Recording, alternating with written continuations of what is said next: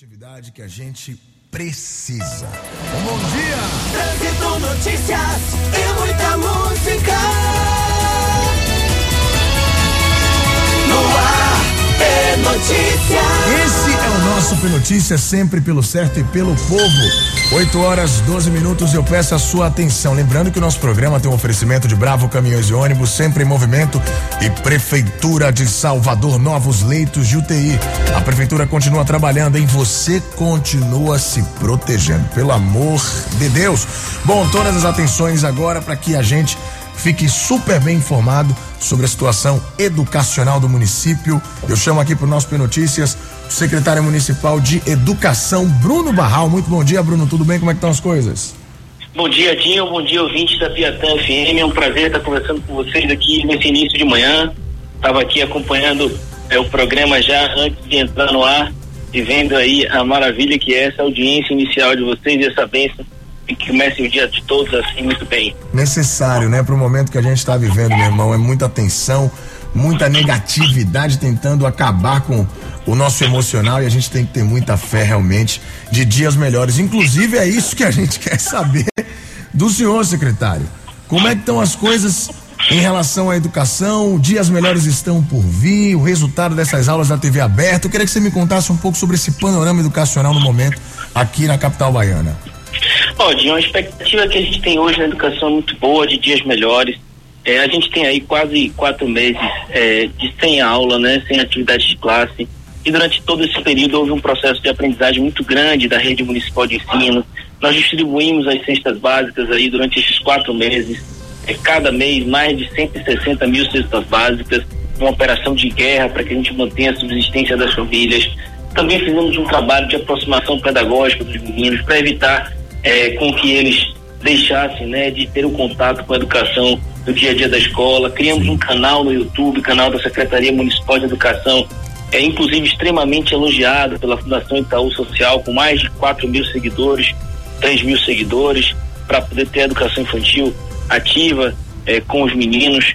Fizemos também as atividades remotas, impressas para os meninos do primário, né, para o Fundamental 1 e para o Fundamental 2, que são os meninos maiores, onde a gente aí teve uma quantidade maior de atividades, como um portal da Escola Mais, a distribuição dos mais de 33 mil chips de internet patrocinada, para que os meninos possam ter acesso às aulas através dos seus computadores, ou tablets, ou telefones.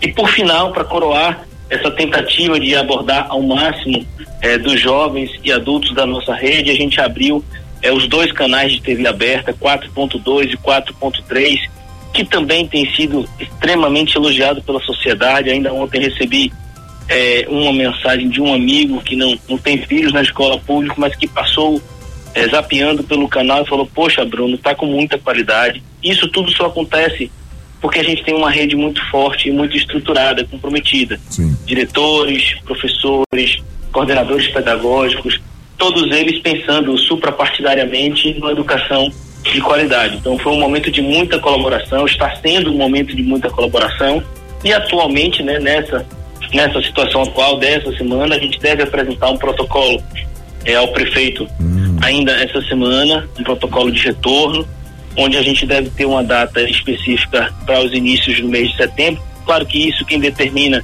é, são os avanços é, dos dados da saúde na nossa pandemia, na nossa sociedade, é, mas com certeza eu tenho muita fé, né, como foi colocado, que a gente possa retornar, mas com muita tranquilidade, de, com muita ciência.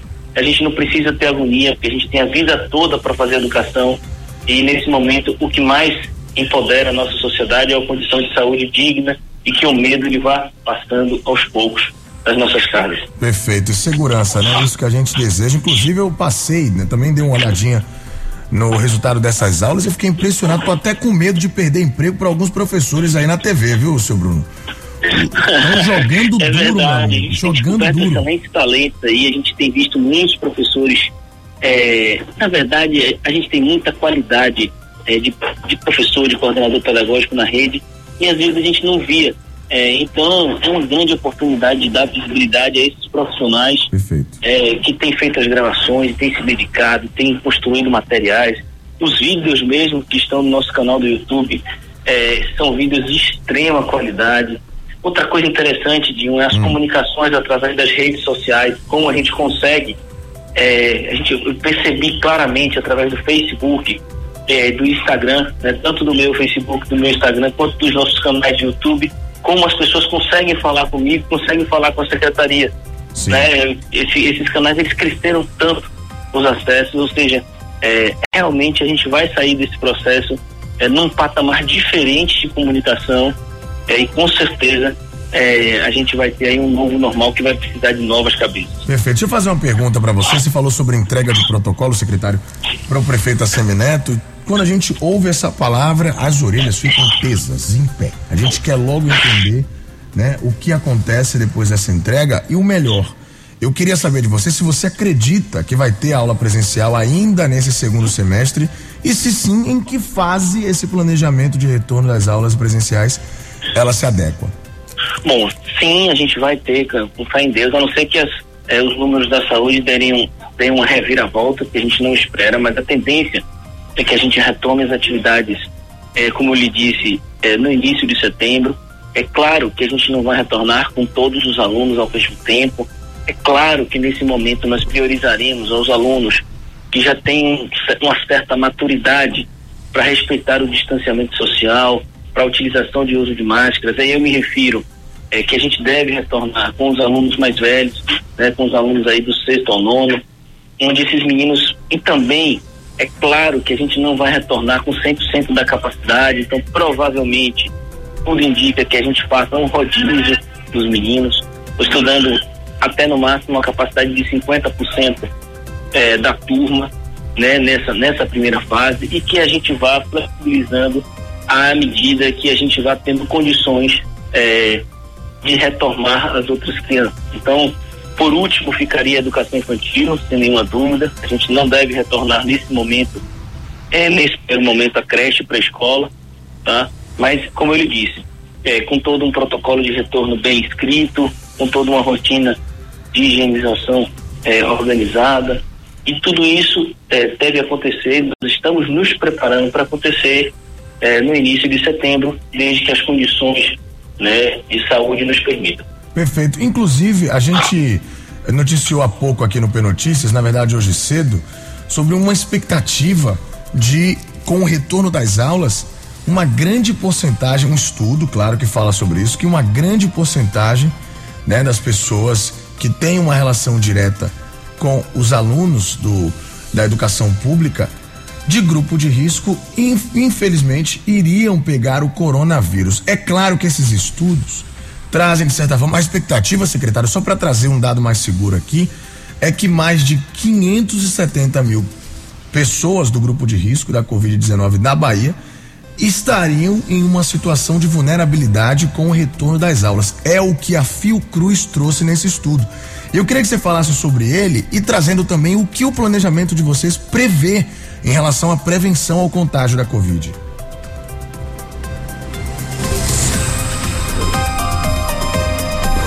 Parece que a conexão caiu aqui. Eu vou tentar restabelecer o contato de novo aqui com o secretário para a gente fazer essa pergunta, que é uma pergunta importante, né? Já que a gente tem aqui esse dado da Fiocruz, que é um dado muito, mas muito curioso. A gente noticiou hoje cedo, lembrando que desde 6 horas da manhã a gente está aqui com o P Notícias, trazendo informação para você. Vamos tentar restabelecer o contato e saber do secretário aí qual é a expectativa aqui no município em relação a esse dado essa pesquisa desse estudo feito pela pela Fiocruz. Então, secretário, estabelecido o contato, eu queria te fazer uma pergunta importante. A gente noticiou aqui, não sei se você estava ouvindo daí. Eu ouvi. Pronto, você conseguiu é ouvir? Queria que você falasse então sobre esse estudo da Fiocruz e qual é nessa esse, esse processo de prevenção, esse planejamento em relação à prevenção para o coronavírus com o retorno das aulas. Bom, é, existe uma preocupação muito grande de toda a sociedade é, de se a gente retornar às atividades, que a gente tenha uma, um forte crescimento nos processos de contaminação é, do coronavírus, sobretudo para aquelas situações de comorbidades ou de situações de risco, né, como você mencionou na sua pergunta e como menciona o estudo. Isso só reforça a necessidade que tenhamos muito cuidado é, e tenhamos muita cautela para o retorno. O retorno ele tem que ter um método, uma metodologia muito mais tranquila inicialmente, inclusive, com um acolhimento e com uma boa análise dos dados da Covid nos bairros da cidade para que a gente evite justamente esse crescimento desenfreado. Então, é, é, claro que aquilo são estudos, né? não tem ainda nenhuma comprovação prática, é verdade, tem que ser dita isso, e só reforça a necessidade que tenhamos cuidados muito mais é, assertivos em relação ao distanciamento e que voltemos, é lógico, como falei, através dos níveis maiores, com maior consciência do distanciamento. E quando você fala de educação infantil, como é que você vai exigir que uma criança de 3 ou 4 anos não abrace a outra, não brinque com a outra, não divida um brinquedo? Perfeito. É muito, é muito difícil nesse primeiro momento. Então, eu não enxergo nesse primeiro momento um retorno da educação infantil, hum. né? Mas já enxergo sim um menino ali de 13, 14 anos usando a sua máscara, entendendo que tem que se manter um distanciamento social, Perfeito. entendendo que precisa é, ter uma consciência em relação à complementação do estudo na fase remota.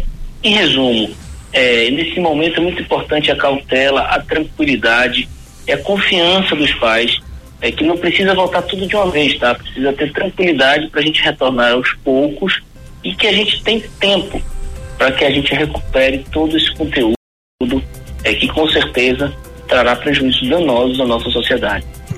Perfeito, secretário. Inclusive era a minha pergunta, porque quando a gente fala de crianças e adolescentes, como a gente consegue garantir a segurança comportamental ali? Não dá. E até te perguntar se a expectativa era realmente ter um aumento, né, no, no efetivo nas escolas para garantir esses protocolos cumpridos aí, mas pelo que eu vejo a estratégia é muito mais de retornar com os alunos que já estão maiores e já conseguem talvez ali ter um comportamento mais adequado, é isso? É com certeza, aumentar o efetivo nas escolas não é o, o, o ideal nesse momento, justamente o que a gente tem que fazer é reduzir a quantidade de pessoas é, por ambiente e nesse caso das escolas, quando eu trato de meninos com maior idade e meninos com maior consciência em relação ao retorno, é justamente por isso, porque a nossa maior fiscalização está em nós mesmos. Né? O que, é que nós estamos fazendo hoje no dia a dia? A gente já não aperta a mão das pessoas, Sim. a gente já trata com distanciamento, a gente já não está abraçando. Sim. Muitos deles já estão fazendo isso de forma é, consciente, né? ou até inconsciente. Hoje a gente já está muito nessa linha. Claro que a gente tem saudade é, de apertar uma mão. A gente, por si só, o brasileiro ele é muito afetuoso, ele ele é muito amigueiro, né? Então, assim, isso vai ser difícil para ele. Mas a gente precisa ter, nesse momento, é, uma consciência que é passageiro e que logo, logo a gente vai estar tá retornando às atividades. E com certeza, Gil, com um novo normal, trazendo um ensino híbrido, no caso, à tona, ou seja, uma complementação de conteúdo através do computador, através da TV aberta. Sim. E isso é muito importante que os meninos tenham essa consciência e disciplina é, que a autoajuda vai ser extremamente importante. Perfeito.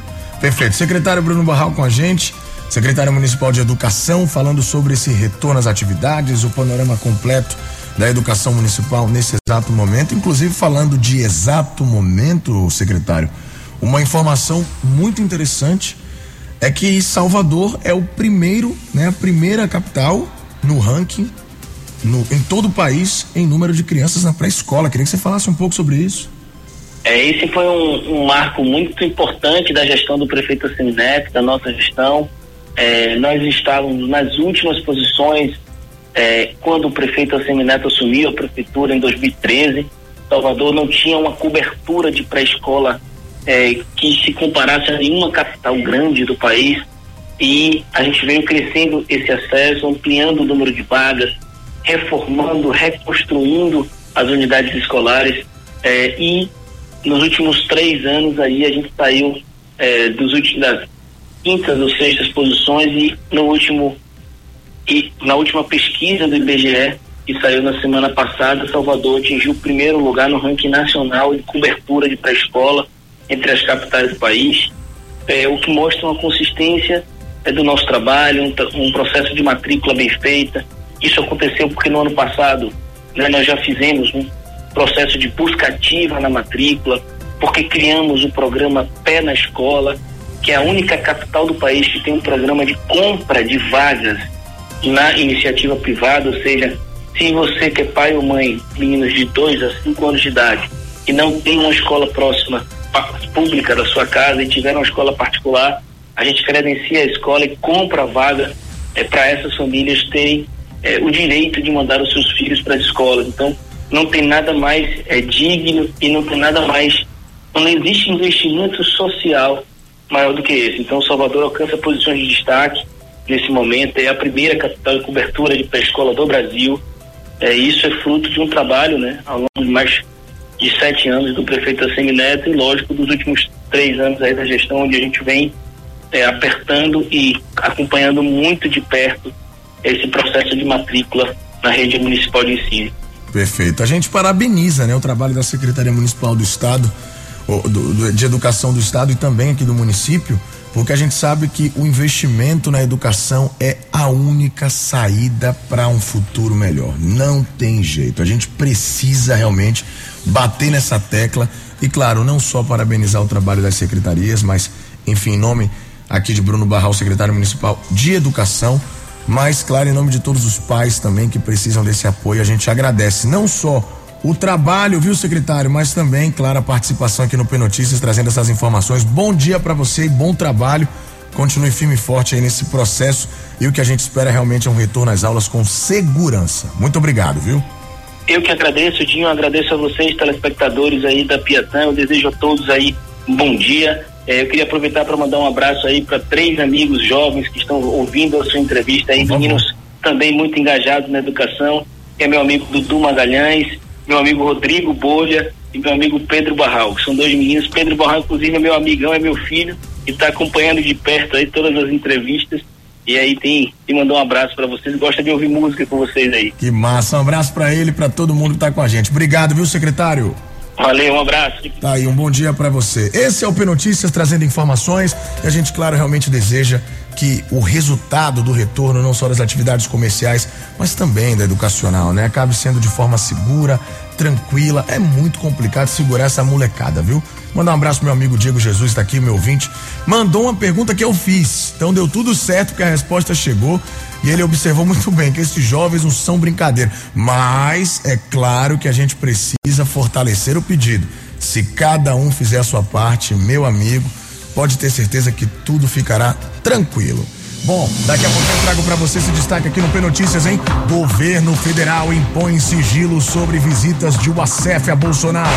Já já eu trago essa e muitas outras aqui no P Notícias. P Notícias. Música e informação no oferecimento de Bravo Caminhões de ônibus sempre em movimento 999039600 e Prefeitura de Salvador. Novos leitos de UTI, a prefeitura continua trabalhando. Você continua se protegendo. 8 e 29 Ô, meu irmão, chame Dinho, rapaz. Chame Dinho aí, velho. Na moral.